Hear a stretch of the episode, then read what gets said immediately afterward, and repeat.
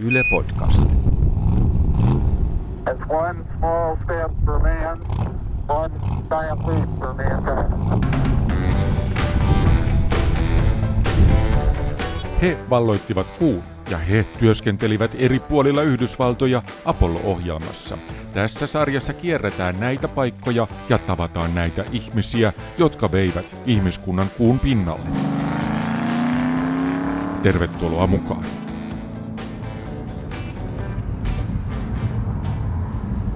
Nyt olen autiomaassa, Arizonassa, ja saavun hetken kuluttua Arizonan kuuluisalle meteorikraatterille.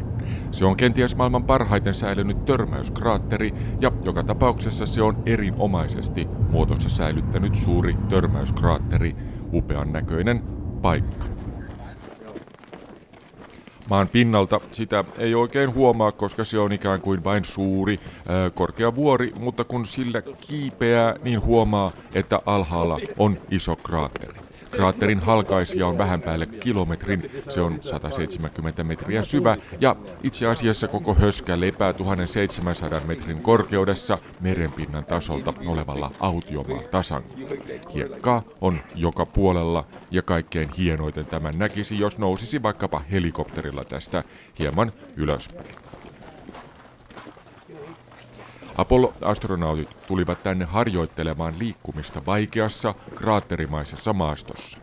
Kun laskeutumispaikkoja kuuhun suunniteltiin, oli tarkoituksena löytää mahdollisimman kiinnostavia, mutta samalla tarpeeksi turvallisia kohteita kuusta. Isot kraatterit eivät kuuluneet tähän listaan. Sen jälkeen, kun ensimmäisillä kuulennoilla laskeuduttiin varsin turvallisille paikoille, voitiin myöhemmillä lennoilla suunnata jo hieman haastavampiinkin paikkoihin, kun laskeutumisesta oli saatu kokemusta ja kuumodulin toimintakin tunnettiin paremmin. Silloin astronautit kävivät isojen kraatterien luona. Joka tapauksessa heidän oli hyvä totuttautua kuumaiseen maastoon ja siksi tämä paikka oli erinomaisen hyvä. Ja siksi nyt meteorikraatterin vieressä olevan pienen museorakennuksen pihalla kököttää myös yksi Apollo-alus. Tosin tämä komentomoduli ei ole avaruudessa käynyt laite, vaan eräs testeissä käytetyistä mallikappaleista. Mutta se on täällä muistuttamassa paikan Apollo-historiasta. Sisällä näyttelyssä tämä tulee vielä paremminkin ilmi, sillä siellä kerrotaan myös kuulennoista enemmän. Näyttelystä ponnahtaa esiin selvästi kaksi nimeä, jotka liittyvät läheisesti niin meteorikraatterin tutkimukseen kuin myös Apollo-lentoihin. Ensiksikin geologilegenda Gene Shoemaker ja toiseksi hänen opiskelijansa Harrison Smith, joka on ainoa kuussa käynyt tutkija. Hän oli mukana Apollo 17 lennolla. Gene Shoemaker, Dr. Gene Shoemaker, was he developed what's called the Center for Astrogeology at Flagstaff, Arizona, and they were studying the meteor crater to try to determine how they could. Othadon kertoo, että Gene Shoemaker perusti Flagstaffiin avaruusgeologian tutkimuskeskuksen. Flagstaffissa oli Yhdysvaltain geologisen laitoksen tutkimuskeskus jo sitä ennen, ja Shoemaker oli siellä työssä, ja koska meteorikraatteri oli tässä vieressä, niin oli loogista perustaa tällainen laitos juuri tänne.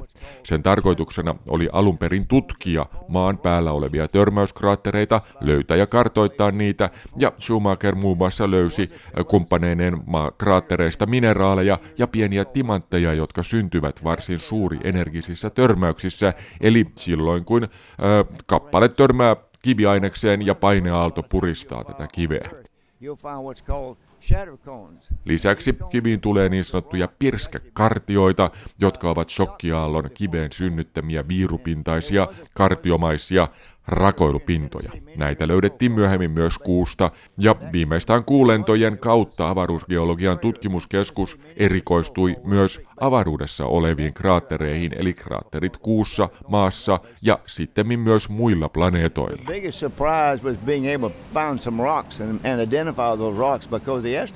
Yllättävintä Apollo-lennoilla oli se, että astronautit pystyivät keräämään niin paljon kiinnostavia näytteitä. Heillähän ei ollut geologin koulutusta, mutta heitä kyllä valmennettiin niin hyvin, että monet heistä olivat lopulta varsin hyviä geologeja. Suurin ongelma olikin lopulta se, että ensimmäisillä kuuhun laskeutumisilla matka, jonka astronautit pystyivät liikkumaan aluksensa ympärillä, oli varsin pieni, vain vähän yli kilometrin luokkaa. Siksi kehitimme viimeisille kuulennoille kuuauton, jonka avulla toimintasädettä voitiin laajentaa olennaisesti. Olin itse mukana kehittämässä toimintamalleja kuuauton kanssa työskentelyyn ja teimme siksi paljon simuloituja kuumateriaaleja. Eli valmistimme basaltista hiekkaa ja pölyä, joka vastasi mahdollisimman hyvin kuun pinta-ainetta, niin sanottua regoliittia. Sen avulla sitten tutkimme, millaiset renkaat olisivat parhaimpia ja kuinka paljon moottoreissa täytyy olla tehoa.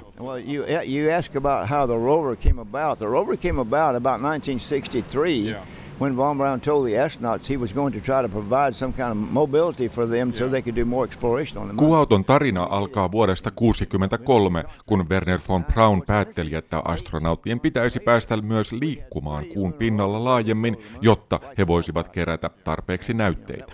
Ja auton kehittäminen on hyvä esimerkki siitä, miten suoraviivaisesti asiat toimivat tuolloin. Meillä oli 3 avaruuskelpoista testattua kuuautoa valmiina lähetettäväksi matkaan vain 1,5 vuoden kuluttua siitä, kun niiden kehittäminen alkoi.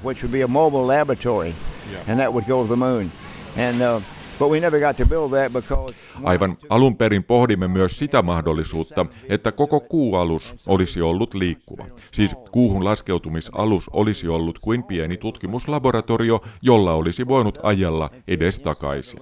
Sen massasta olisi kuitenkin tullut liian suuri ja se olisi kuluttanut liikaa sähköä, joten keskityimme sitten pienempään ja kevyempään kulkuneuvoon. Suurin hankaluus sen kanssa oli itse asiassa se, kuinka se saataisiin pakatuksi mukaan laskeutujaan.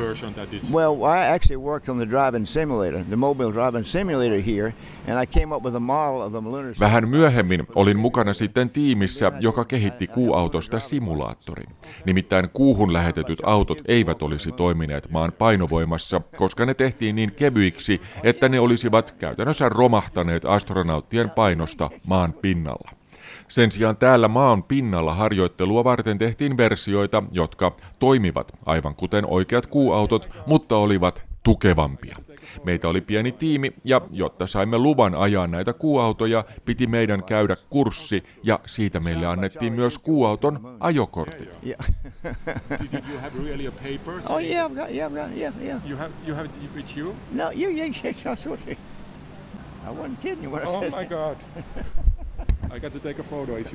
Selvästikin siitä ylpeä Dawn kaivaa ajokortin rahapussistaan, missä se on nähtävästi aina tavallisen ajokortin vieressä. Se on haalistunut, vaaleansininen, muovitettu, luottokorttikokoinen pahvilappu, mihin on kirjoitettu ensinnäkin ylös isolla Lunar Vehicles Driving License. Sen alla lukee käsinkirjoitettuna nimi, Dawn, ja sen jälkeen painettuna on suorittanut kuuajoneuvojen käyttökurssin ja ajanut hyväksytysti sen testiajon. Tässä kortissa on lisäksi vielä Apollo 16-lennon komentajan Charlie Duken nimikirjoitus, ja tietystikin nyt paperi on enemmänkin muistoesine kuin varsinainen ajokortti. Kuuautojakaan ei nyt ihan kovin paljon ole enää liikenteessä.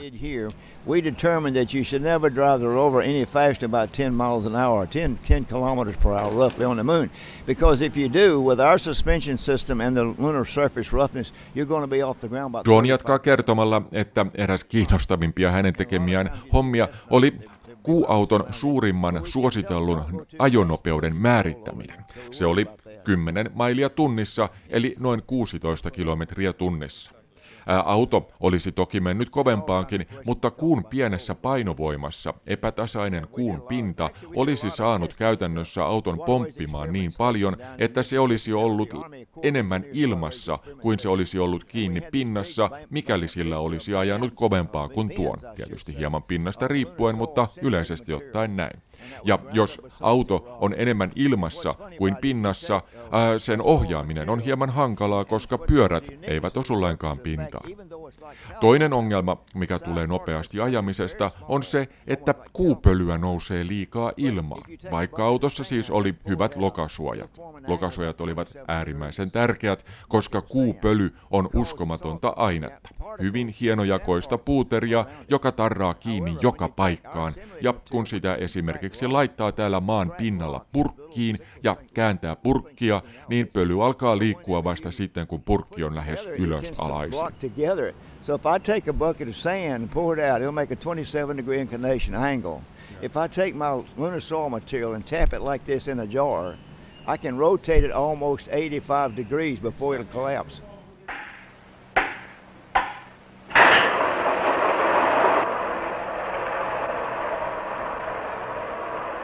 Ajokuntoisia kuuautoja ei enää ole, mutta näiden äänien avulla voi päästä mahdollisimman lähelle niillä ajamista, mitä ylipäänsä on mahdollista.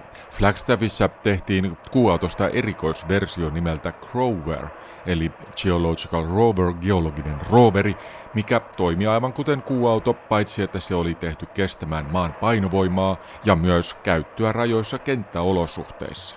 Sillä pystyy kulkemaan vaikkapa tuolla meteorikraatterilla.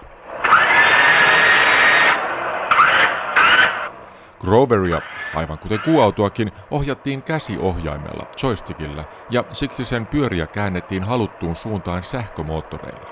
Sen vuoksi autosta tulee normaalien ajomoottorin äänien lisäksi surahduksia aina kun eturenkaita käännetään. Tai siis oikeastaan kaikkia renkaita, sillä sekä etu- että takarenkaita pystyttiin kääntämään, ja periaatteessa Groverilla pystyy kääntymään melkeinpä paikallaan. No, näitä ääniä ei pystynyt kuulemaan tietenkään kuussa, koska siellä ei ole ilmakehää, mutta täällä maassa Groverin äänet olivat kyllä oikein helposti huomattavia. Nyt Grover on esillä Astrogeologian tutkimuskeskuksen aulassa, ja siellä sitä minulle esittelee David Portree. Hän ei ole itse Apollo-veteraani, mutta tuntee kyllä asiat oikein hyvin. We trained astronauts in geology.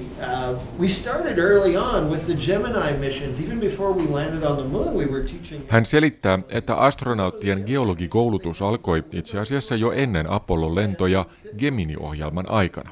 Silloin astronautteja opetettiin kiinnittämään huomiota maan erilaisiin geologisiin alueisiin ja ottamaan niistä kuvia. Kuulentojen suhteen Flagstaff oli erittäin hyvässä asemassa myös siksi, että Flagstaffissa on tähtitieteellisiä observatorioita ja siellä otettiin tarkkoja kuvia kuun pinnasta juuri Apollo-ohjelman vuoksikin, ja keskukseen tuli myös luotaimien ja laskeutujien ottamia kuvia. Näiden perusteella geologit Flagstaffissa auttoivat valitsemaan laskeutumispaikkakandidaatteja. Astronautit siis tulivat tänne ja opetimme heille geologian perusteita sekä veimme heitä kenttäretkille. Luonnollisesti suuri osa näistä oli täällä lähimaastossa, koska täällä on paljon kiinnostavia paikkoja, mutta menimme myös Havajille, Islantiin ja muun muassa Saksaan, paikkoihin, jotka ovat kuun geologian kannalta erityisen kiinnostavia. And, we created a crater field. There was an area that was just cinders all laid down by a volcanic eruption about 1,000. Rakensimme tänne lähelle myös mahdollisimman hyvän kopion kuun pinnasta. Teimme sen lähellä olevalle laavakentälle, joka jo sinällään on erittäin hyvin kuun pinnan kaltaista aluetta, mutta räjäytimme siihen myös erikokoisia kraattereita samaan tapaan kuin näimme kuvista niitä olevan rauhallisuuden meressä. This thing is tough. I mean, man, this thing weighs a ton. Almost literally a ton. It weighs a lot. Tämä Grover oli siis kuuauto, millä astronautit ajelivat sitten esimerkiksi tuossa kuumaastossa. Heillä oli päällään selkäpakkaus ja he harjoittelivat tekemään kaikki toimet samaan tapaan kuin oli tarkoitus tehdä kuussa. He ajoivat ja pysähtyivät kiinnostavaan paikkaan ja ennen kuin kävivät näytteiden ottoon käsiksi, niin he suuntasivat kuuautossa olevan antennin kohti maata. Meillä täällä oli myös lennonjohto, tai siis eräänlainen sellainen paikassa, mikä nykyisin on varasto, ja antenni suunnattiin kohti sitä. Astronautit saattoivat koulutuksessa olla myös yhteydessä tuohon lennonjohtoon, ja myös lennonjohto pystyi ohjaamaan roverissa olevaa kameraa aivan samaan tapaan kuin sitten kuussakin.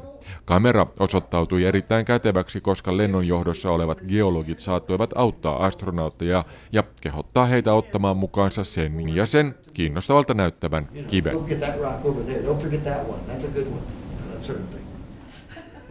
Näin kertoi Groverin ääressä David Portree Yhdysvaltain geologisesta laitoksesta, tai tarkalleen ottaen sen astrogeologian laitoksesta, ja nyt päästetään vielä ääneen Richard Hoover.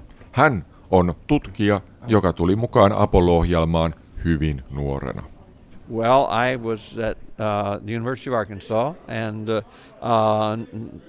wound up going to a job fair because a friend of mine was going. I was not interested in hunting for a job. Olin 60-luvun alussa Arkansasin yliopistossa ja eräs ystäväni pyysi minua mukaansa rekrytointimessuille. En ollut mitenkään innostunut sinällään työnhausta, koska tein juuri tohtorin väitöstutkimusta yliopistolla, mutta menin mukaan ja huomasin siellä sitten NASAn osaston. Ja kun he kuulivat, että alani oli röntgendiffraktion tutkiminen, he sanoivat, että minulle voisi olla kiinnostavaa työtä tarjolla. He kehoittivat tekemään virkamieskokeen, ja tein sen. Parin viikon kuluttua minulle sitten soitettiin NASAsta, ja he kysyivät, että olisinko mahdollisesti edelleen kiinnostunut tulemaan työhön heille. $7,500 a year. I was making $1,200 a year. I did a quick calculation.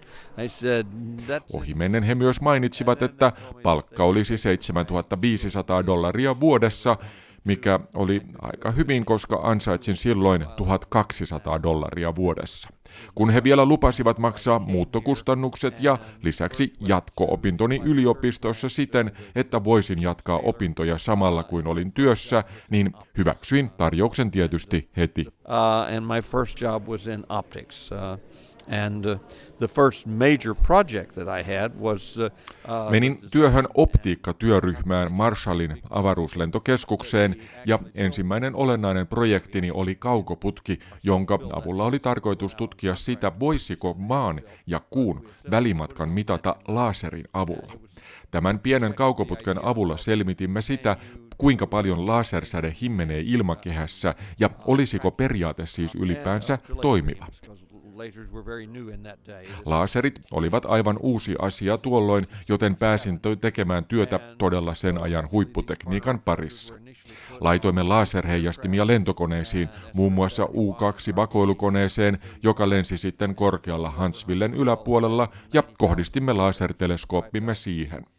Kokeen tulokset olivat lupaavia, ja lopulta sitten Apollo-lennoille päätettiin laittaa mukaan laserheijastimet.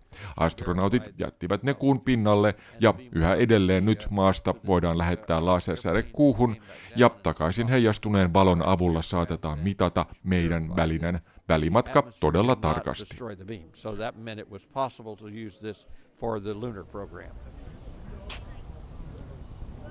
Nämä laserheijastimet osoittautuivat todella hyviksi, ja niitä tosiaan voidaan käyttää yhä edelleen, sillä ne eivät vaadi virtaa eivätkä juuri mene rikki, ellei joku meteori tai muu vastaava satu osumaan niihin.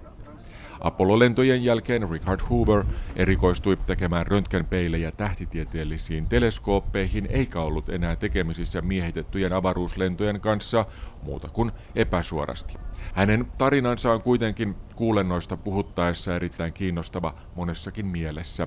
Ensinnäkin siksi, että NASAssa ei suinkaan ollut vain insinöörejä, vaan 60-luvun alussa he palkkasivat varsin ennakkoluulottomasti kaikennäköisiä ihmisiä, joiden oletettiin olevan sopeutumiskykyisiä ja välkkyjä ja ennen kaikkea kiinnostuneita avaruudesta.